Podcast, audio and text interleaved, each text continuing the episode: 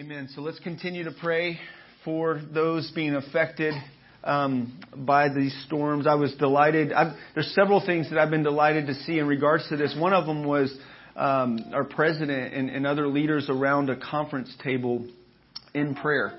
There, oftentimes, uh, when there's tragedy, people realize their need for God.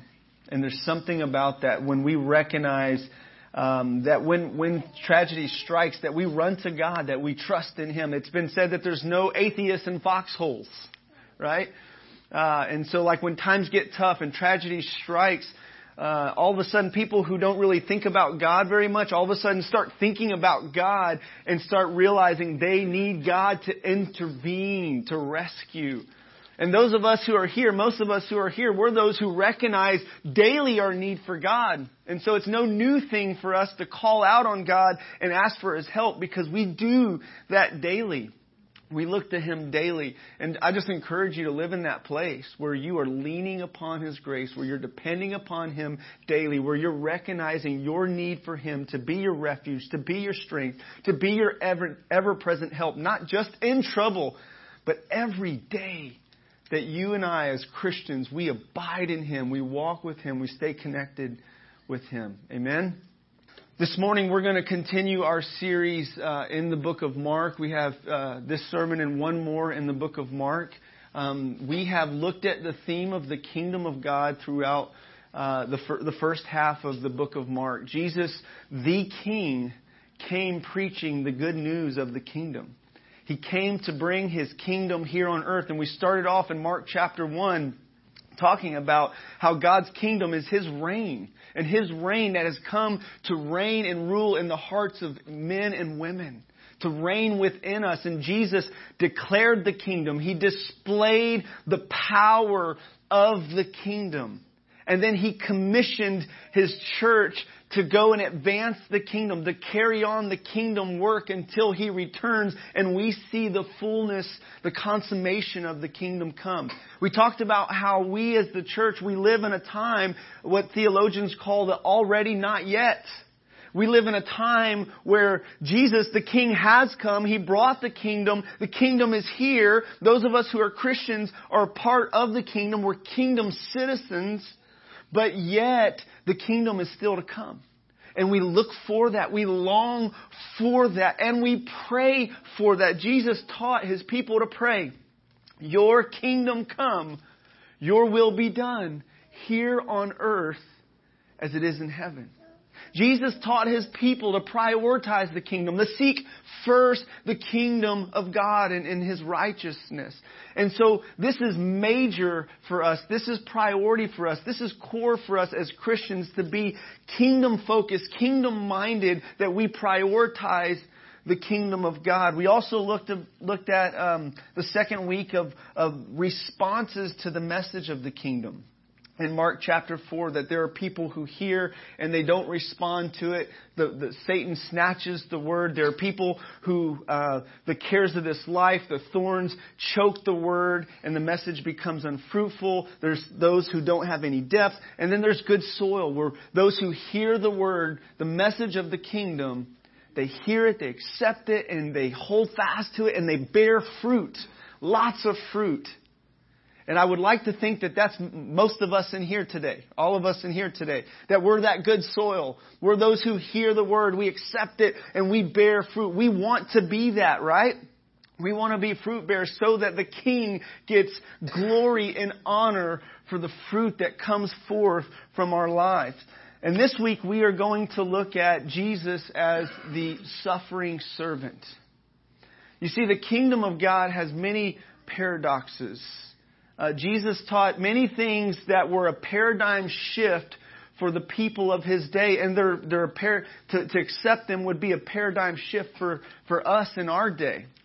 And one of those paradigms is that Christ is the King, came to suffer, and he came to serve. And that's what we're going to look at today in Mark chapter 10. If you have your Bibles, uh, go ahead and turn to Mark chapter 10, verse 32. In this passage, uh, Jesus predicts his death the, the third time in the Gospel of Mark. Mark 10, verse 32. And they were on the road going up to Jerusalem, and Jesus was walking ahead of them. And they were amazed. And those who followed were afraid.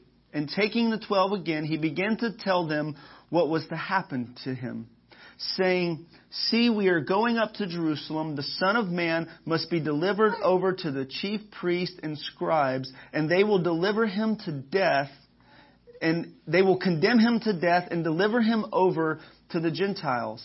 And they will mock him and spit on him and flog him and kill him, and after three days he will rise. And James and John, the sons of Zebedee, came to him and said, Teacher, we want you to do for us whatever we ask of you. That sounds uh, very straightforward. Whatever, whatever we ask of you, teacher, do it for us, right? These guys had some audacity here to, to say that. Do what we want you to do for us, whatever we ask of you. And he said to them, What do you want me to do for you? And they said to him, Grant us to sit one on your right hand and one on your left in glory. And Jesus said to them, You do not know what you are asking. Are you able to drink the cup that I drink, or be baptized with the baptism with which I am baptized? And they said, We are able. And Jesus said to them, The cup that I drink, you will drink. In the baptism with which I am baptized, you will be baptized.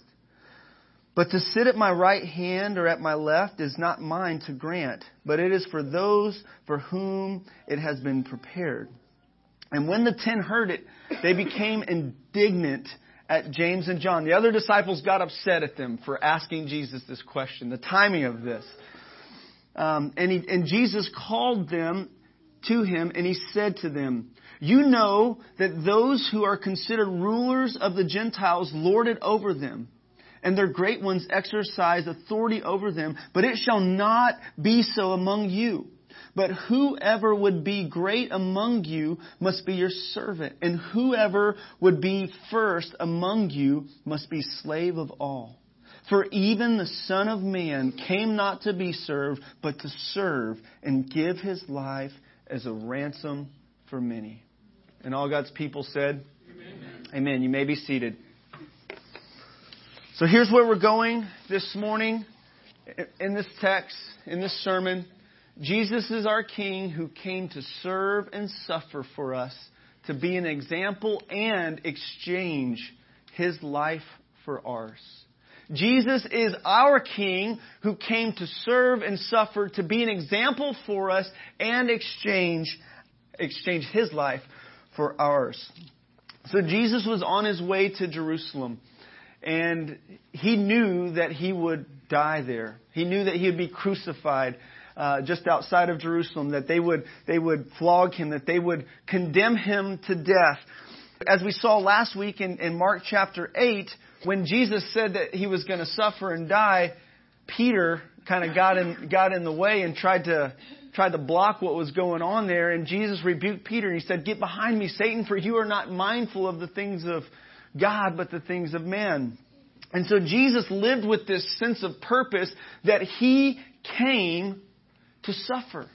He came to die for us. In this text, we also see uh, paradox, and there's several kingdom paradoxes. I've mentioned a couple of them. Uh, last week we looked at one where Jesus says, "He who tries to save his life will lose it." If you try to preserve your life and save your life, you'll lose it. So life comes through death.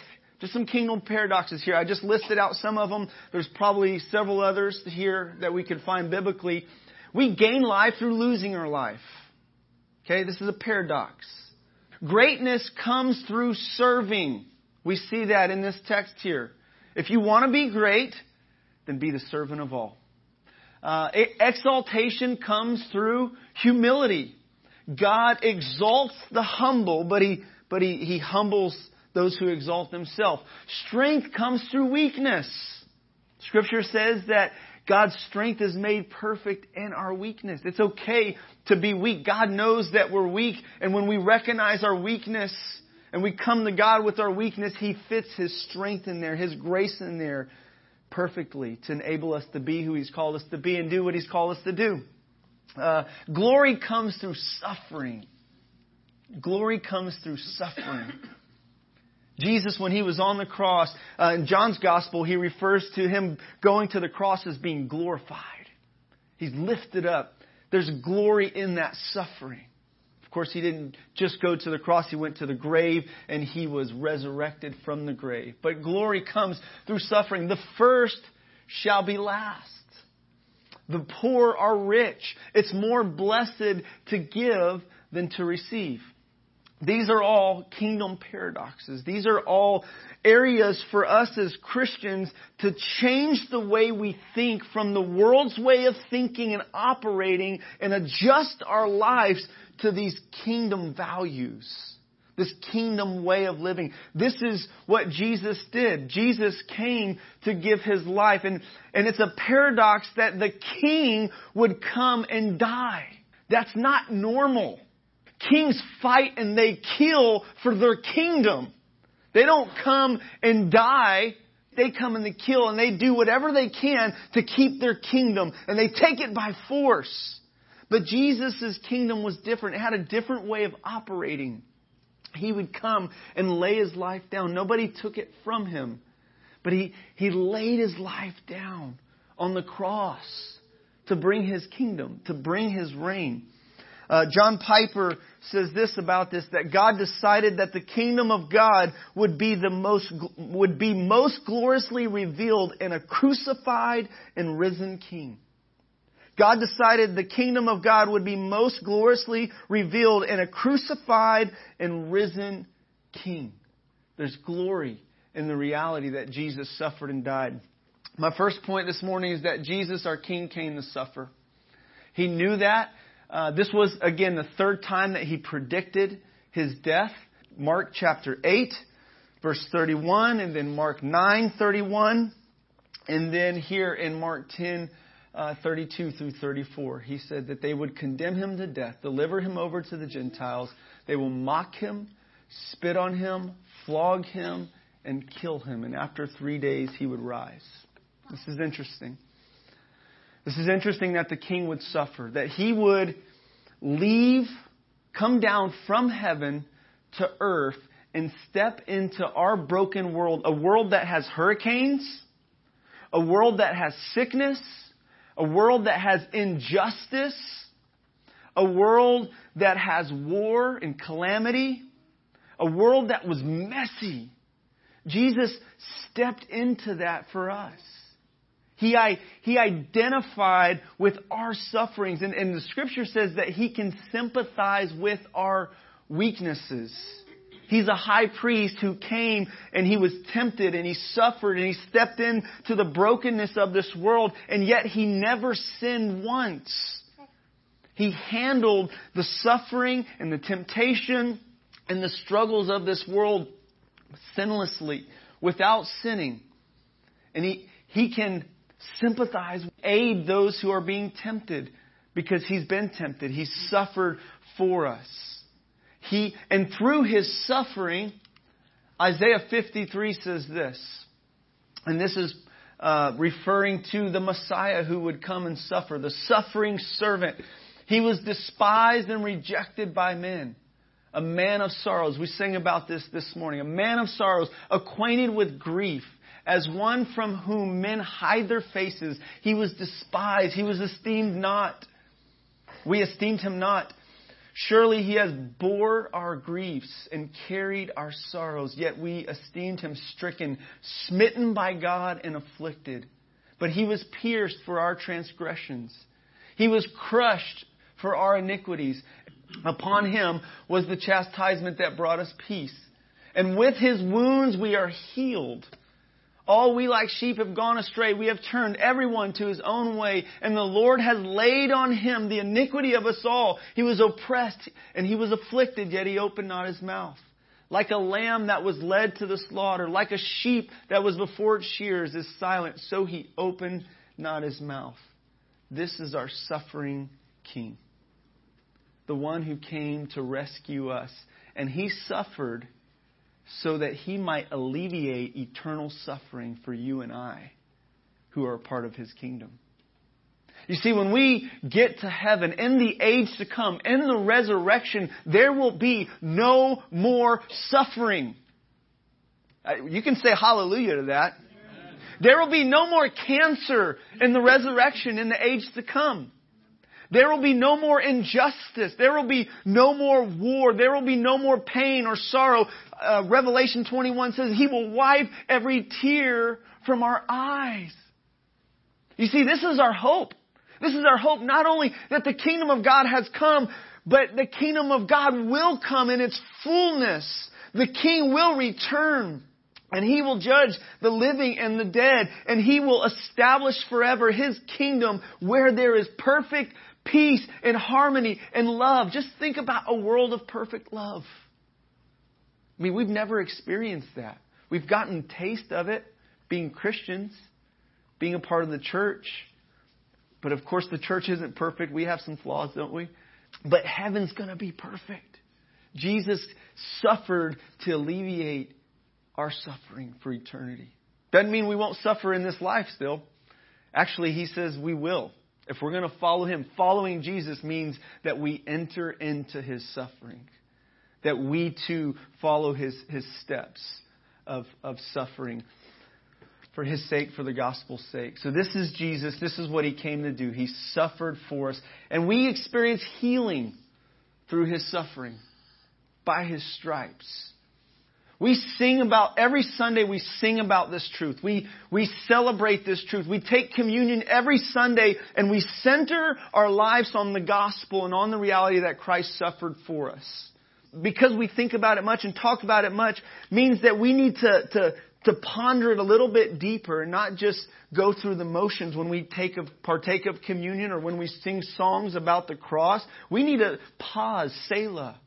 Really think about this reality that Christ has suffered for us, that he, he suffered in our place, that he took our place. The next thing that we see here is that Jesus, our King, came to serve. This is a paradox. What king gets down and washes feet? Kings get pampered, right? They get served. You know, I mean, just think about a, a world leader, you know, you know, arriving and, and all of a sudden he starts serving t- holding the door and helping helping others you know instead of uh, instead of being served. Jesus came to be this kind of king. When jesus was washing his disciples feet in john chapter 13 so he, he modeled this uh, servanthood to his disciples peter had a hard time letting jesus do that. He was like whoa whoa whoa whoa not you can't wash my feet. There was a paradigm shift that had to take place in the disciples if Jesus the King served, then that means you and I must follow in his footsteps. Jesus gives this, this little sermon, this, these words about serving in response to James and John, the, the sons of Zebedee, and their request. Jesus just says he's going to die. He's going to go to Jerusalem. He's going to be mocked and beaten and, and, and killed. Just think about the timing of this. He just tells his disciple that, again, for the third time, I'm going to die for you guys. I'm going to go. I'm going to die. And then these guys have the audacity to plug in, to put in their request to sit at the right hand and the left of Jesus. I mean, just think about the timing of that. I mean, just, I mean, think if your your dad comes home and and and, and from from the doctor and says, you know, I I, I um, they, the doctor gave me six months to live. I got cancer. I'm going to die. And the first thing you say is like, well, Dad, can I, um, can I be uh, head of your business or can I get this or that? I mean, the timing of that, like, come on. Like, like, let that sink in. What, what's happening here? Dad's, like, grieve. Like, you know, uh, and these guys, these guys are asking for a position. You know, Jesus taught, hey, ask and you shall receive. And they're, they're doing it. You know, they're asking, hey, make sure and set us up. We want one at the right, one at the left. And Jesus was gracious to them. He didn't give them a stern rebuke, but he used it as an opportunity to teach them about the mindset that they need to have if they're going to be followers of Jesus. He says, don't be like the Gentiles who lord over it, who use their authority to make others their servants, to make others serve them. The Son of Man did not come to be served. And you would think that that's fitting since he's a king, right? He's a king. King should be served. That's our thinking, right? But he came to serve and to give his life as a ransom for many. For those of you who are parents, you have lots of opportunities to apply this message to your, to your children. You have lots of opportunities, if you have newborn babes, uh, to change diapers, to feed babies, to, to attend them when they're, when they're crying, when they're whining, when, they're, when there's a problem, when they're hurting. And you don't get a lot of return, right? It's, I mean, you, you, your heart's delighted. You, that's a return, I guess. You get plenty of delight and pleasure in them as your as your children, but you know, uh, especially when they're young. I mean, there things for you, right, early on. Uh, and so, as parents, we get opportunity to display the love of Christ to our children. Those of you who are married, you get plenty of opportunities to serve your spouse to love your spouse and serve your spouse, to, to die to your preferences and your comforts so that for the good of your spouse, your husband or your wife.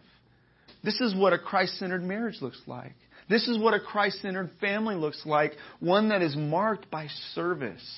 Men, we don't, we don't get home from work expecting our wives and kids to serve us, that, that we come home ready to serve. That we come home, and, and that may look like being ready to listen, right? yeah. It may be, for some of us, it may be easier to do the dishes than it is to just sit there and listen and let, let your spouse pour out their heart to you, right? But that's a way that we can serve. We can practically serve. And this displays Christ. This is what Christ came to do. If we're going to follow Jesus, it means that we give our lives to a life of service. And that's what the Bradleys are doing. You know, they're they're going to Ethiopia to follow Jesus, to display the love of Christ there, to serve the people of Ethiopia, and it's worth it. It's worth it. It will be worth it when they see Jesus. It's worth it. And it's worth it for you and I in our day to day grind to serve and live like Jesus. Oftentimes it means you know, getting out of our comfort zone. And, and again, following Jesus means that you deny yourself, take up your cross. That you be with Him wherever He's at, that you think like Him, you speak like Him, and you live like Him. That's what it means to follow Jesus. So Jesus came to serve, and so must we. You know, I've been delighted by all the volunteers and all um, with Hurricane Harvey. Just all the, uh, if you've seen some of the pictures that are out there. Um, there's there's one of this this guy carrying this mom with a with a baby eh, out of the floodwaters, and there's just there's so many there's so many displays of the love of Christ happening right now, where people are being like the Good Samaritan, and they're going they're leaving their their their, their regular schedules. And they're going down to the devastation, to the broken homes, to the, the, the families that are in, in need, and they're, they're, they're serving them. The love of Christ is being displayed through that. And when there's devastation like this, it's an opportunity for us, church, to show the love of Christ. We should uh, look at the needs and seek to serve. And by the way, this is, those of you who are here have this mindset. Those of you who are part of this church plant, I think you, you're part of this because you have that mindset. Because there are more opportunities here at City Church Garland to serve than there are to be served. Y'all laugh at that because you know it's true, right? and so I commend you for that. I commend you for having that mindset, that, that kingdom mindset that you're going to serve. You're going to, you're to be a, you're to make a difference. You don't go to church just to be served. To kick your feet up. And, and again, I'm, I'm going to just hit on this. I, I hit on this last week. Our culture does that. There are popcorn Christians, if you will, that all around the, the Dallas metroplex they They'll, they'll, they'll go to a church for a season and they're looking for what can, what's in it for me here. They got this ministry, this, this and that. And, they're, and, they, and then, and then when they're done with that church, they go to another church. They pop into another church. And there's this mindset of what can this church do for me? And the mindset that Christ calls his followers to take on is what can we do for others? How can we serve others? How can we love others?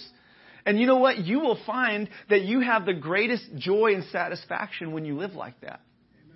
You'll find, you'll find yourself empty and dis- disillusioned and disappointed when you have the mindset of, how can this person serve me? How can this church serve me? How can this job place serve me? How can uh, how can I be served here? What's in it for me? And when you change, when you have a paradigm paradigm shift and you embrace the paradox of the kingdom, how can I serve?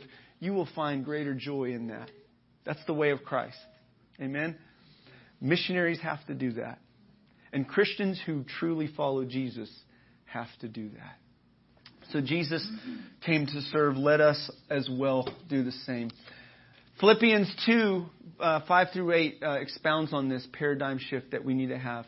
It says, Have this mind among yourselves, which, which is yours in Christ Jesus, who, though he was in the form of God, did not count equality with God a thing to be grasped, but he emptied himself taking the form of a servant, being born in the likeness of men, and being found in human form, he humbled himself by becoming obedient to the point of death, even death on a cross. This is the gospel. Jesus had the mindset of a servant. And, and Paul in Philippians 2 here is calling the saints in Philippi to have that same mindset. Jesus, though he was God, he didn't cling to his rights as God. He emptied himself. He laid down his rights. He laid down his life. He took the form of a servant. He stepped into the messiness and the brokenness of our world so that he can deliver us out of eternal suffering in hell. So that we might have eternal life. So that we might be redeemed and rescued. And he did this to the point of death, even death of the cross. This is the ultimate act of service. This is the ultimate act of service. May we never lose the wonder of this. May we never lose awe and wonder of what Christ has done and how far he humbled himself, how low he went for us. Not just to earth, but he went to the grave for us. Amen. So, lastly, Jesus our King came to be our sacrifice. For the Son of Man came not to be served, but to serve and to give his life as a ransom for many. Jesus came to exchange his life for ours. Imagine if you were on death row, you broke the law, and you were about to get death row. In Texas, we, we have that here, right? And, and you were about to be executed. And somebody you don't know stepped in and says, No, stop, wait! Wait! I want to die for him or her. I mean, I don't know if they would let that happen here in Texas, but, but in God's court of law, this has happened. Jesus stepped in. You and I deserve the death penalty because of our sin. We deserve eternal separation from God and hell because of our sin. And Jesus stepped in because of his love for us, moved by love and obedience to the Father, love for God, love for us. He gave his life for us in exchange for ours so that we might live. He took our place. He paid our debt so that we can be forgiven and be free. When you get this, it changes everything. I mean, those of you who've had any debt, have felt the pressures of financial debt. You've had credit cards, or mortgages, car payments, and, and, and it's, you've just felt the weight of that debt pressing in on you to where like you can't even function. Like it just, it breaks you down or it, it doesn't feel good when you have a debt. And our debt was greater than what we could ever pay.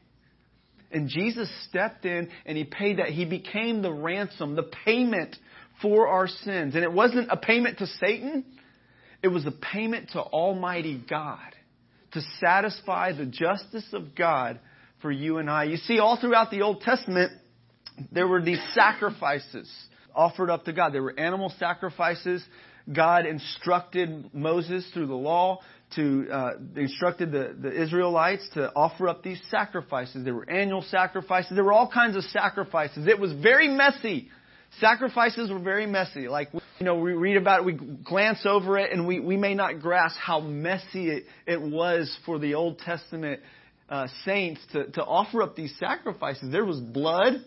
I'm sure that a lot of those animals were squealing and yelling, and I'm sure some of those animals probably felt like like dear pets to some of the family members, right? They're like, "Oh, my doggy."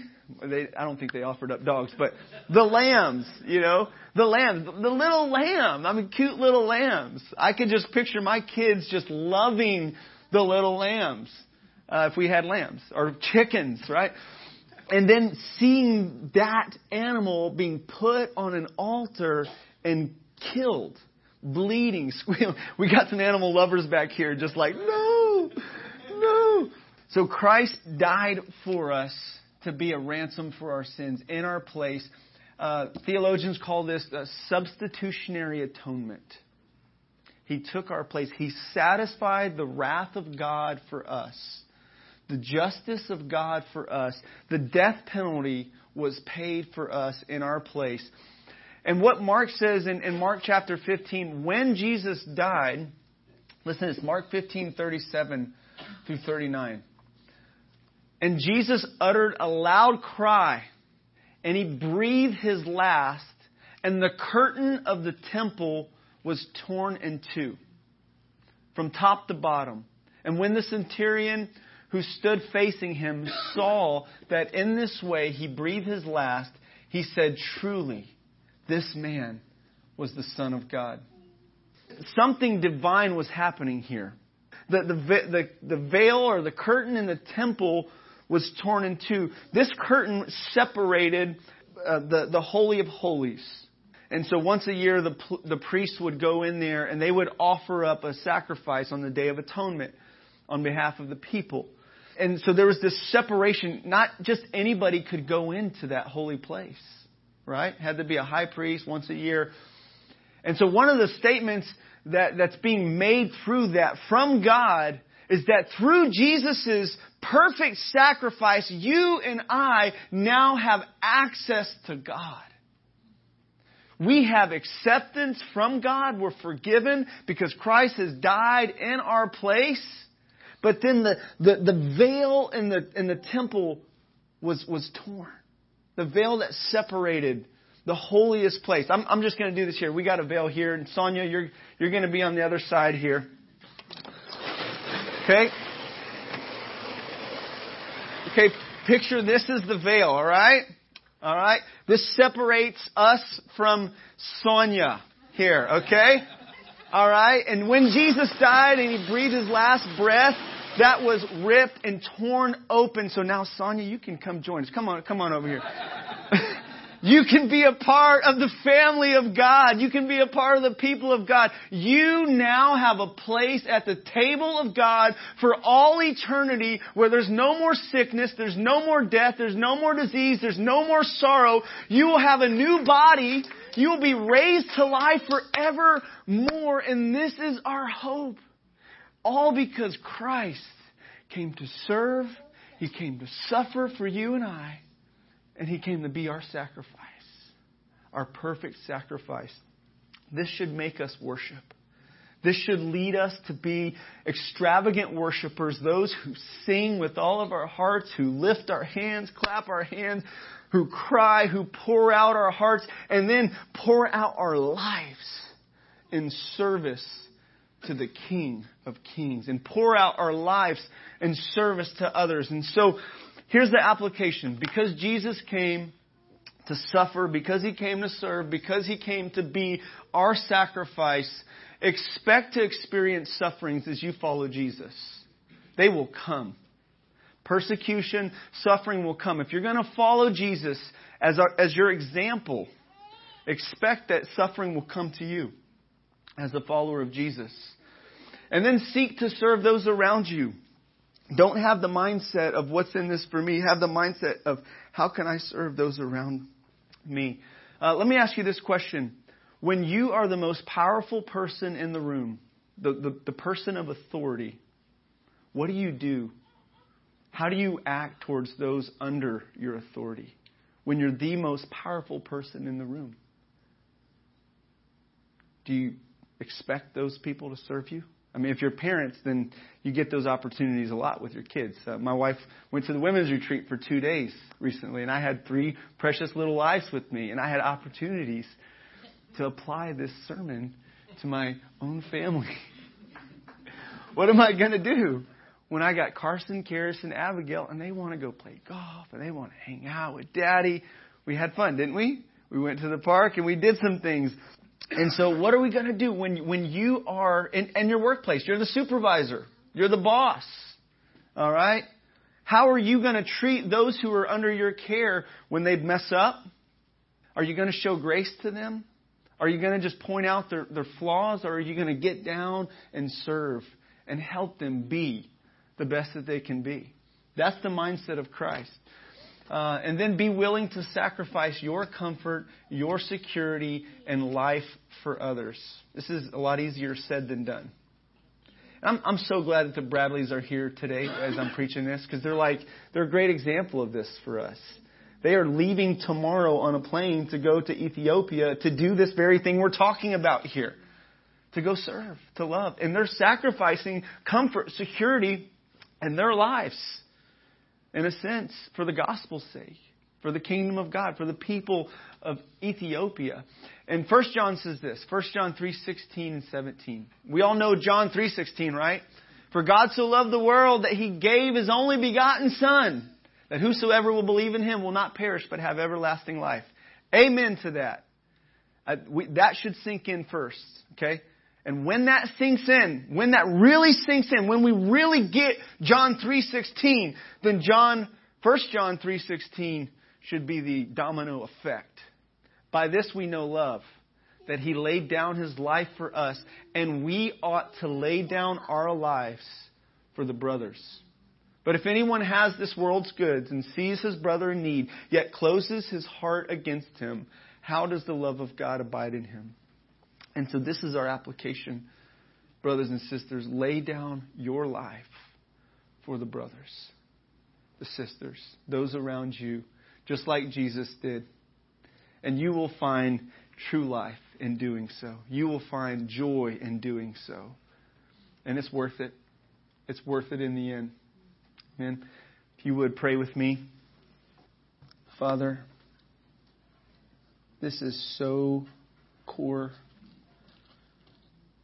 to the gospel, to Christianity, and to who we are as your people. And I pray that these wouldn't just be familiar words that we just nod yes to and say amen to, but these would be truths and realities that we embrace in our hearts and apply to our lives. For your glory, for the good of others, and for our joy. May we apply this kingdom truth to our life. Of this kingdom reality of, of serving, of giving our lives away, losing our lives, and finding true life as we do. Move us in the action. Move us onto your agenda. As the worship team leads us in this next song, um, I'd like to pray for anybody here. If you're here today and and you haven't received Jesus as your sacrifice for your sins, and you need that to sink in, and you need that to become a truth that you uh, that you accept and believe and experience the benefits of, because the Scripture says that if you will believe in Jesus if you will receive Jesus as your Lord and as your Savior, your sins will be forgiven. You will have eternal life. He wants to wash your feet. He wants to save your soul. And the, the natural effects, the effects of you letting Him do that, and coming to Him as Savior and as Lord of your life, the effects will be your, that you lay down your life for others. So if you want to receive what Christ has done for you and get in line and with with that message, with that kingdom reality and live your life for his glory and his kingdom, I'd like to pray for you. So if you would just raise your hand. If you want prayer, you can come up as the worship team leads us.